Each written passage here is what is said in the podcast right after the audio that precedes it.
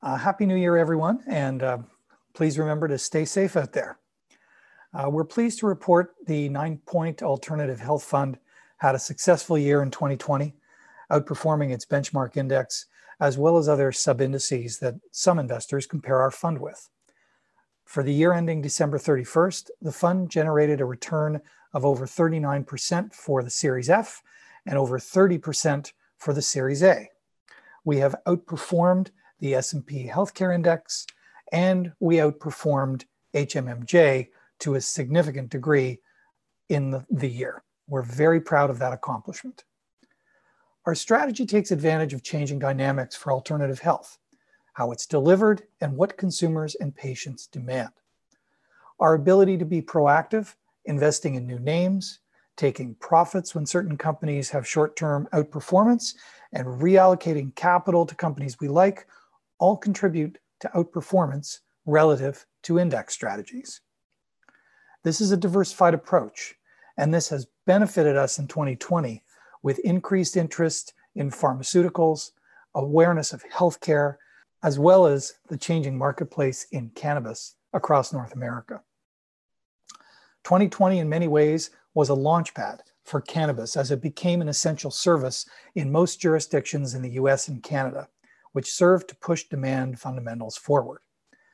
In twenty twenty, the fund benefited from positions in leading U S multi-state operators, or M S Os, such as Trulieve Cannabis, one hundred sixty percent, Green Thumb Industries, up one hundred forty-three percent.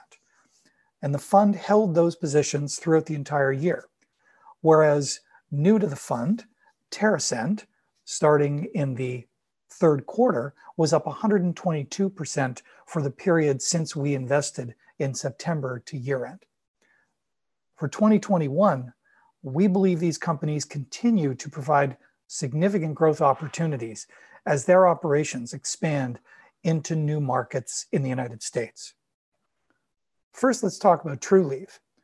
Trulieve is a medical cannabis company in the state of Florida. It has approximately fifty percent of the Florida market.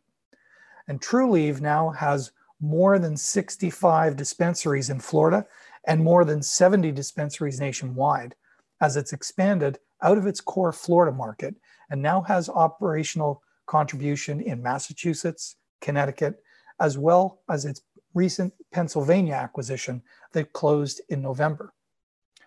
Green Thumb Industries.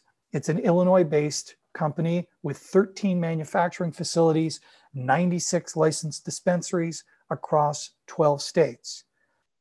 Curaleaf is out of Massachusetts, and it's got the widest distribution of any U S cannabis company in the U S. Over the last twenty-four months, through M and A opportunities, it now has operations in twenty-three states, ninety-three dispensaries, and thirty processing facilities. So we're very excited about the prospects of this growing U S market, or what we're going to refer to as a growing total addressable market in the United States.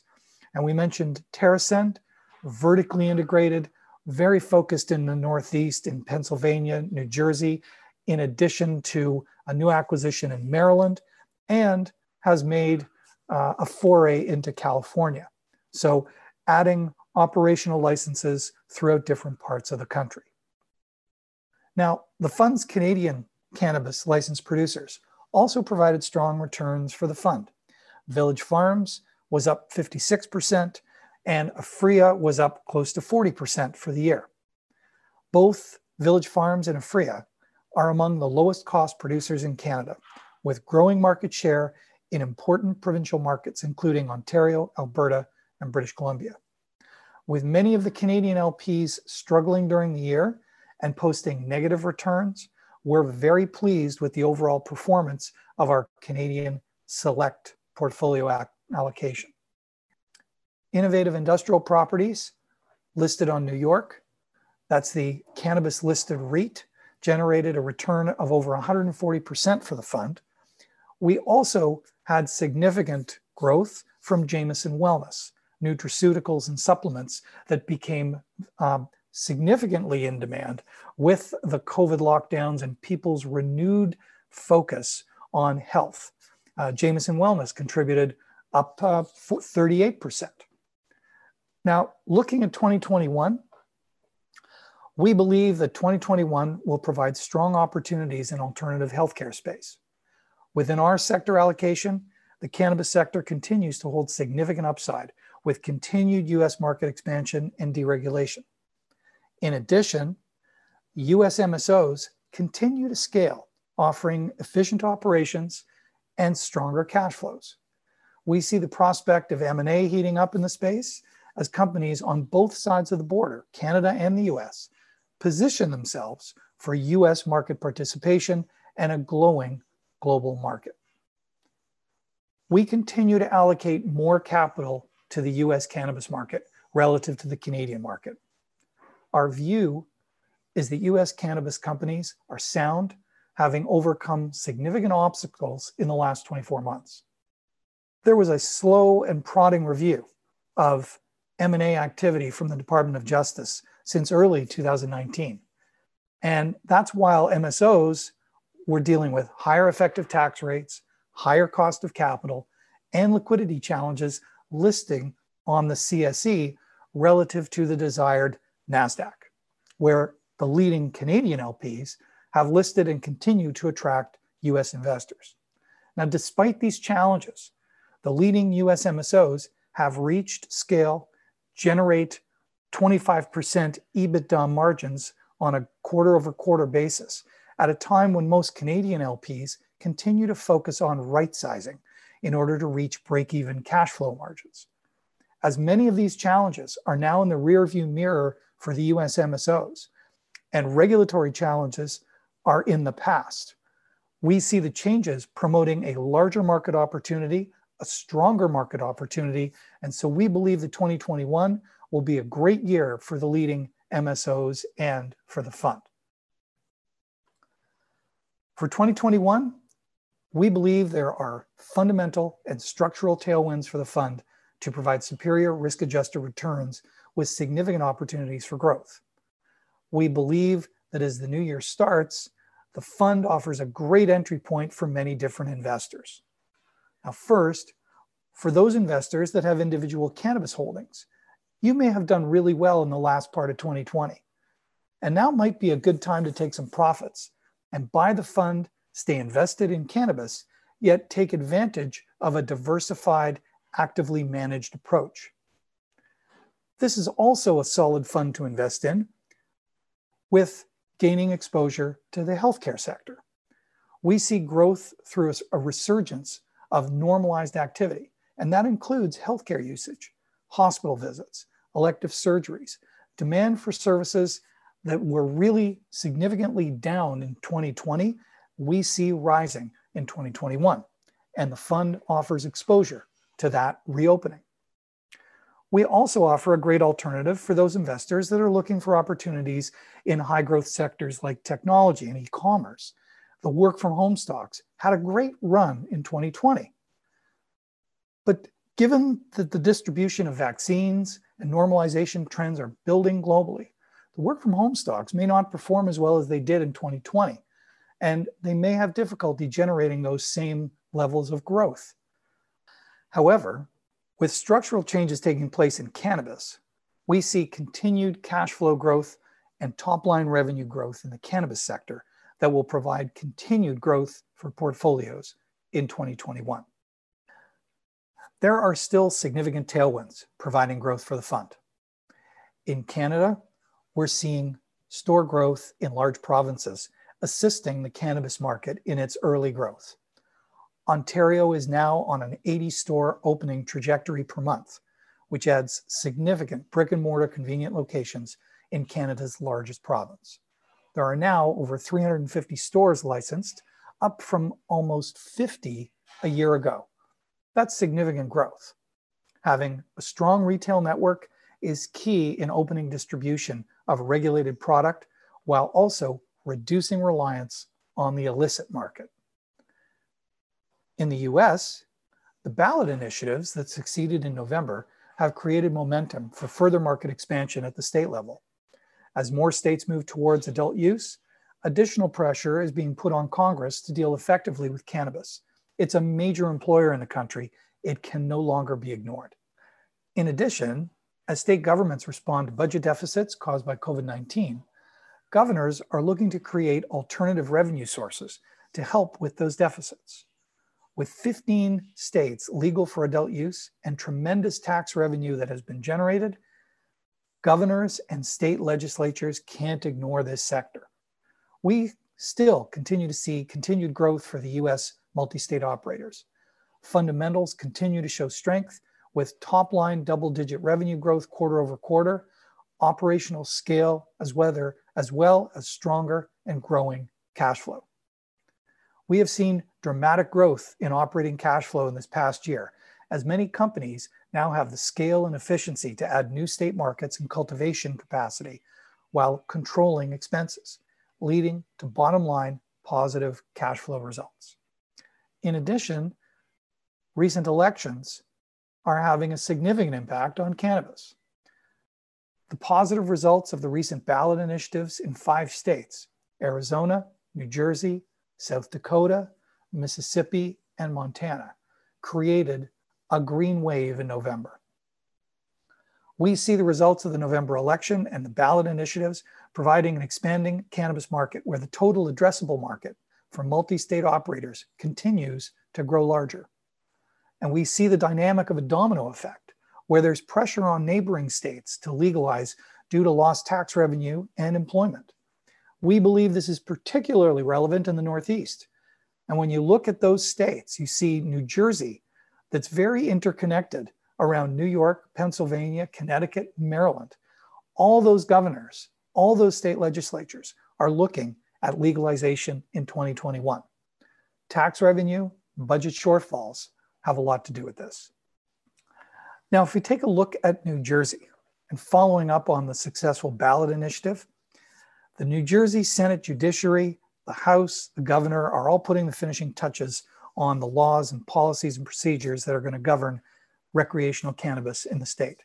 Right now, there's only twelve companies that are licensed in the state, and each of those twelve companies get three dispensary licenses. So a total of thirty-six dispensaries for a fairly large population to address. As a result, we see investment growth in incumbent M S Os in New Jersey, such as Curaleaf. It's dominated statewide medical sales with a thirty percent market share and close to one hundred fifty thousand square feet of cultivation production capacity. Green Thumb Industries, also present in New Jersey, has a production footprint of one hundred twenty thousand square feet of capacity. It's these wholesale opportunities that are going to drive cash flow. Terrasend also has cultivation and recently opened its first dispensary in the northern part of New Jersey. The combination of a large population base in this neighborhood, limited licensing, and capacity constraints, says New Jersey is going to provide strong upside in the latter part of twenty twenty-one. So we mentioned the domino. Let's talk about one of those dominoes now. New York projects a fifty-nine billion dollars budget shortfall through the end of twenty twenty-two. And primarily that's the result of the pandemic and recent lockdowns. Governor Cuomo announced the first week of January his intention to table adult use cannabis legislation, and we are seeing those policies and initiatives get rolled out as we wait for more detail. Pennsylvania has a five billion dollars deficit over the next two years, while Connecticut controllers are suggesting an anticipated two billion dollars budget shortfall as well. This is what's driving the state-by-state growth, which will drive the total addressable market growth that we mentioned. It's all about cannabis tax revenue. It's a new source of revenue that governors can't ignore. So let's look at why those governors are focused so much on potential revenues. We've got to look at some of the established adult use markets. When you look at Illinois, Illinois has just successfully operated for twelve months under adult use legalization. The state announced in December, cannabis sales in the month for the recreational market were close to ninety million dollars, up sixteen percent from November. Together, the adult use and medical sales for the, for the year are on a run rate of one point four billion dollars in the state of Illinois. So when we consider Illinois, we see the dramatic expansion of sales when the transition occurs from medical to adult use.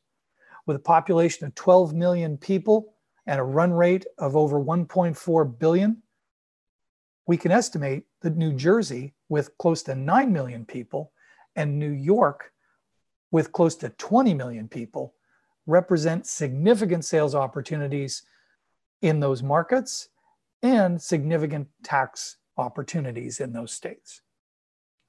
When we look to the West, a more mature market, California, it's on pace to collect one billion dollars in taxes from licensed cannabis sales in twenty twenty.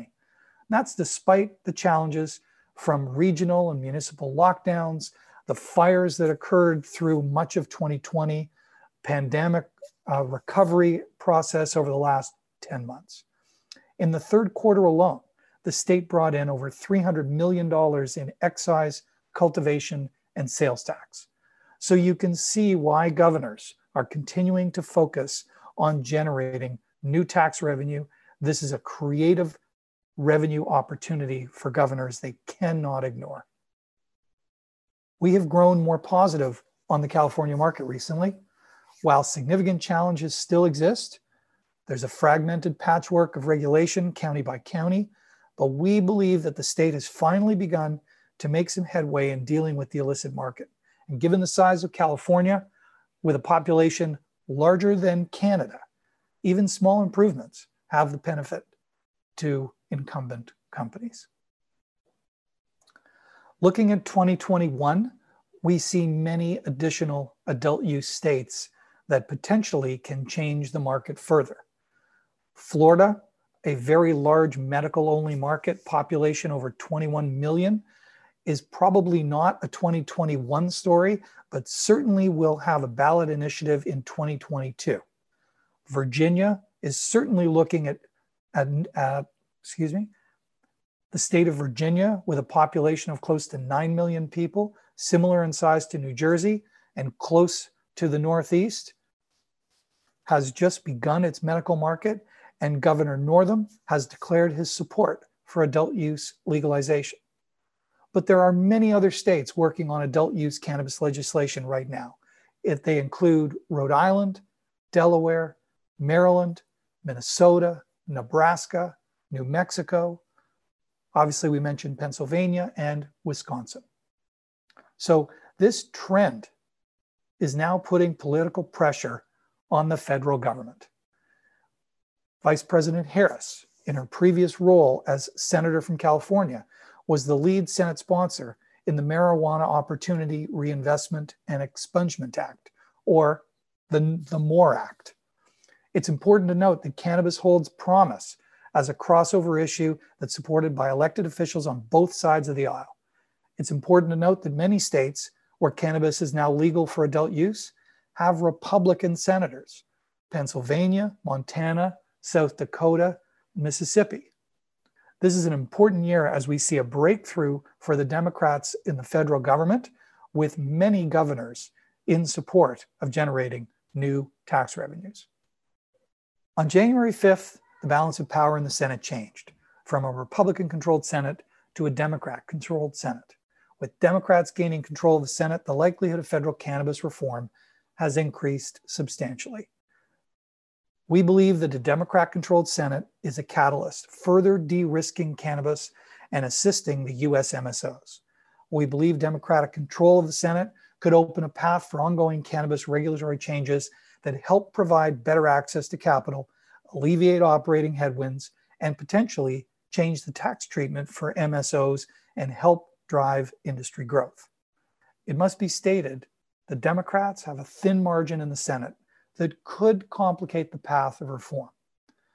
Another aspect that must be considered in the Senate is that some Democrat senators aren't necessarily supportive of cannabis. Now, there is a path for significant federal change, but investors may need to temper their enthusiasm in terms of timing and just how far the reform is pushed. Full legalization may not yet be achievable in the near term, but but we believe the current composition of the Senate ultimately benefits the incumbent M S Os we hold in our portfolio, giving them time to entrench their market positions.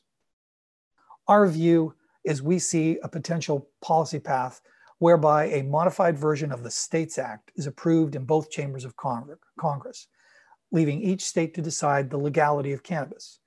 Part of the legislation would cover banking and capital markets access.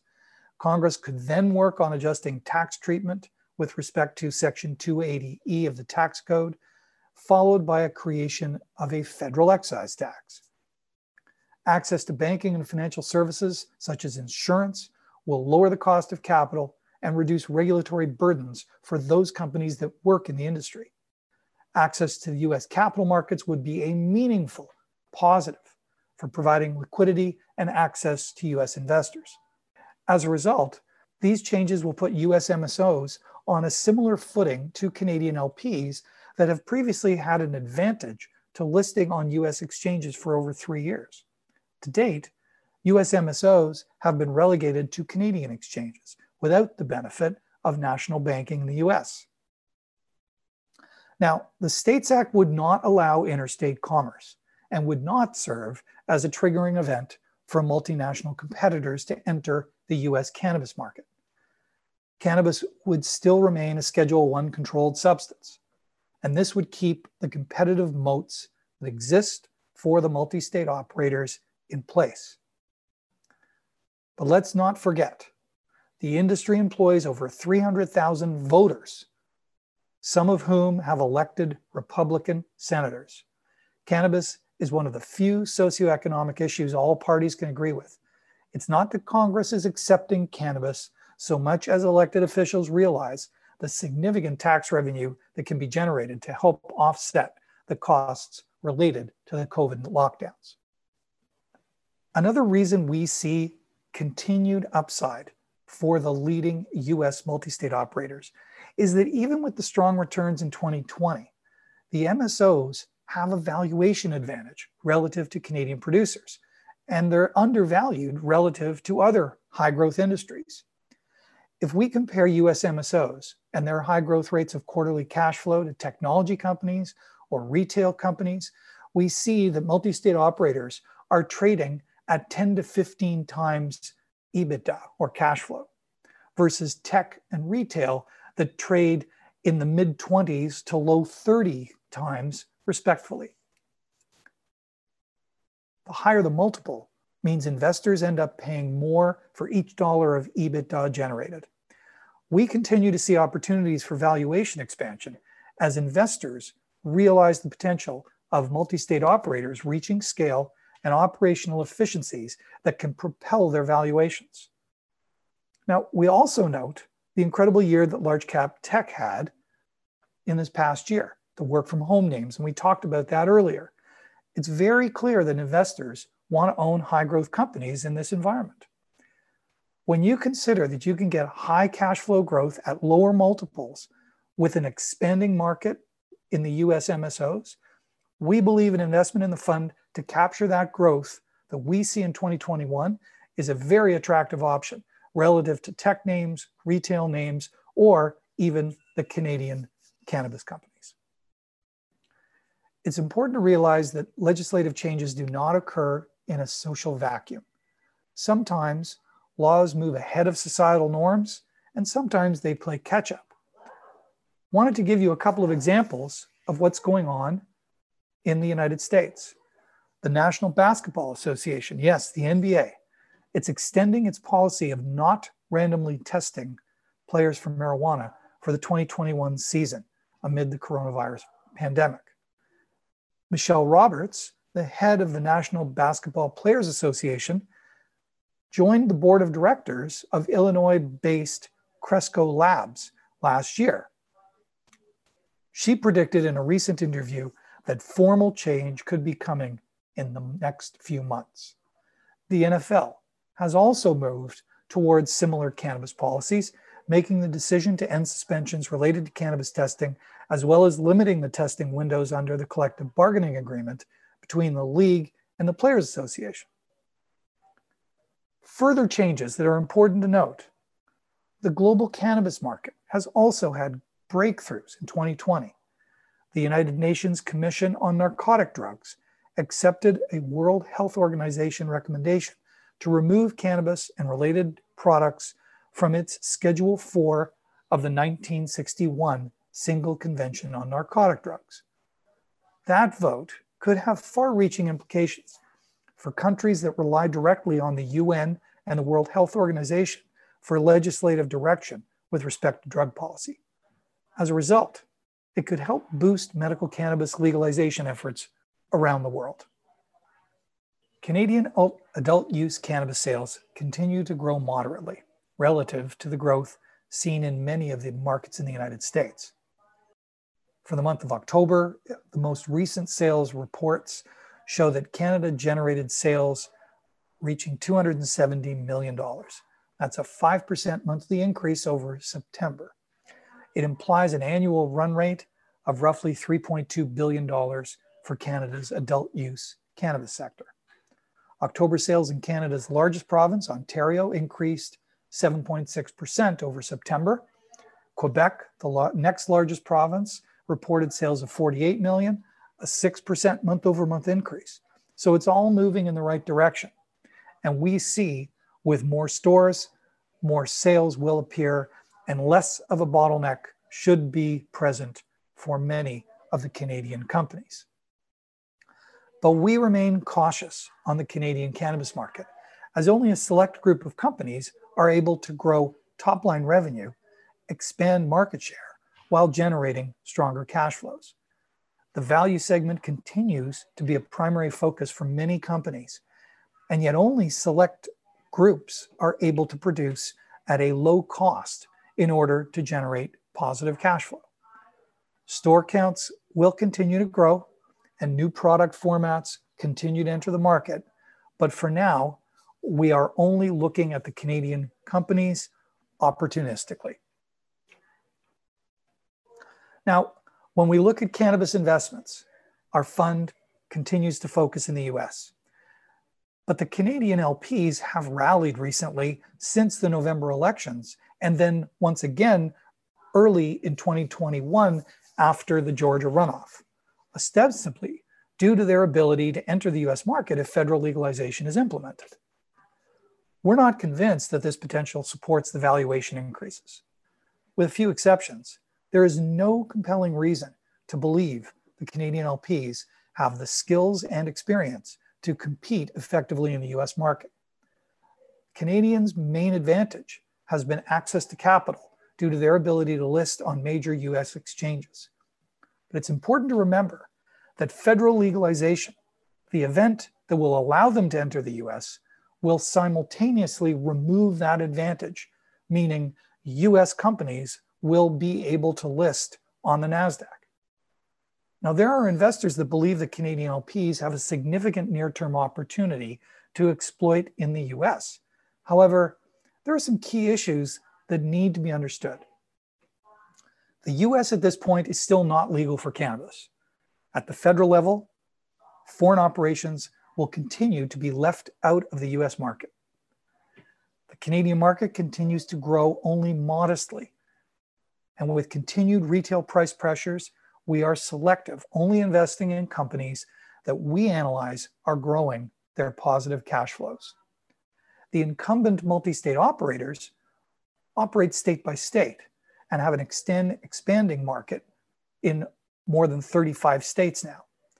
The best states to operate in are limited license states. One needs to consider that after federal legalization, or what some suggest, federal permissibility, new operations will likely need to have state licenses, similar to the way the alcohol distribution business operates currently.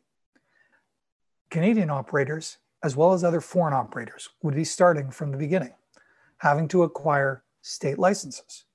They would need to build the regulatory infrastructure, establish a retail dispensary network, and build their brands. Now, it's true that Canadians have advantages, including being able to list on NASDAQ, as well as having access to global banking. But that leads only to a temporary advantage. With federal legalization in Canada, they have a temporary lower cost of capital lead However, if we assume U S legislative changes, that lead ends. So it brings up a point. Do any Canadian companies have a U S presence that they can exploit? Yes, there are. Canopy Growth has market capability to exploit and compete. They have investments in multi-state operators. They have non-cannabis products distributed in the U S, and they have licensed their cannabis brands, such as Tokyo Smoke, into the United States.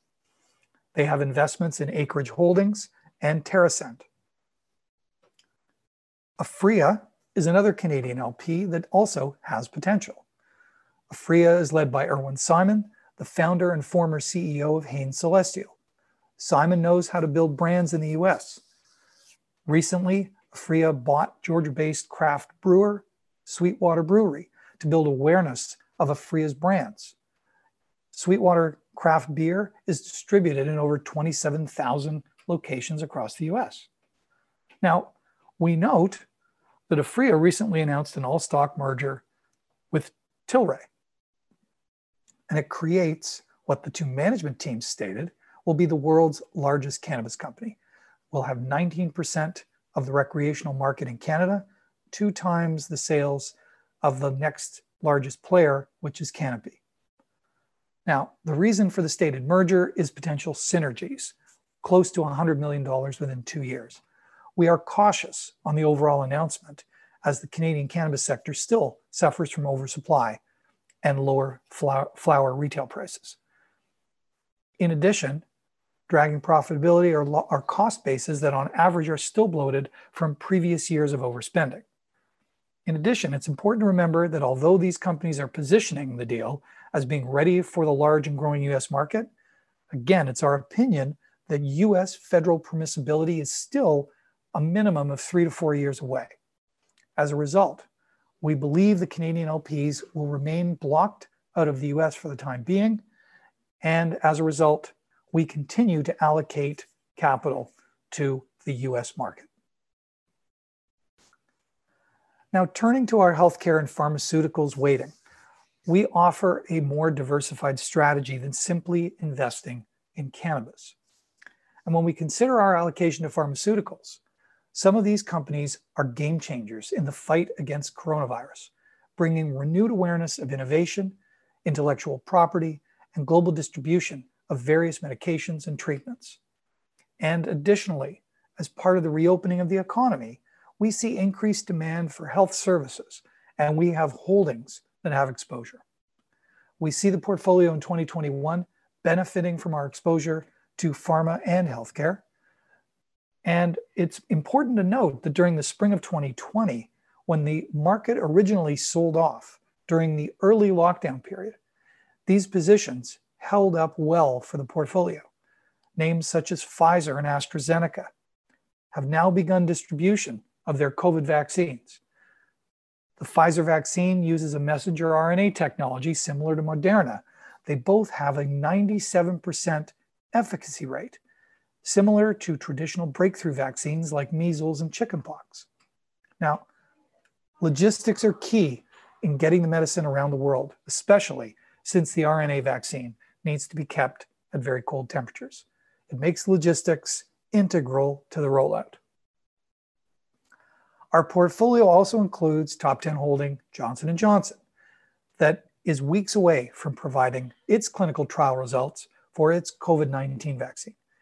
The J and J product establishes um, a vaccine platform that has been proven safe in other diseases in the past, such as Ebola and H I V and Zika. We believe that the J and J vaccine should provide strong opportunities for growth, similar to what we've seen with our other pharma selections.